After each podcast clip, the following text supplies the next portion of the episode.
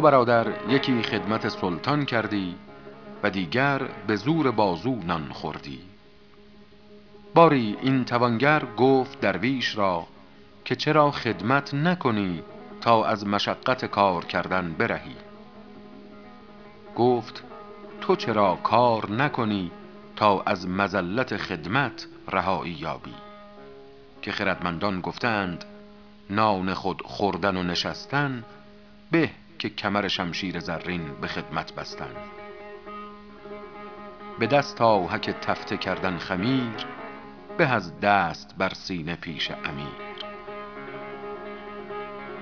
عمر گرانمایه در این صرف شد تا چه خورم صیف و چه پوشم شتا ای شکم خیره به تایی بساز تا نکنی پشت به خدمت دوتا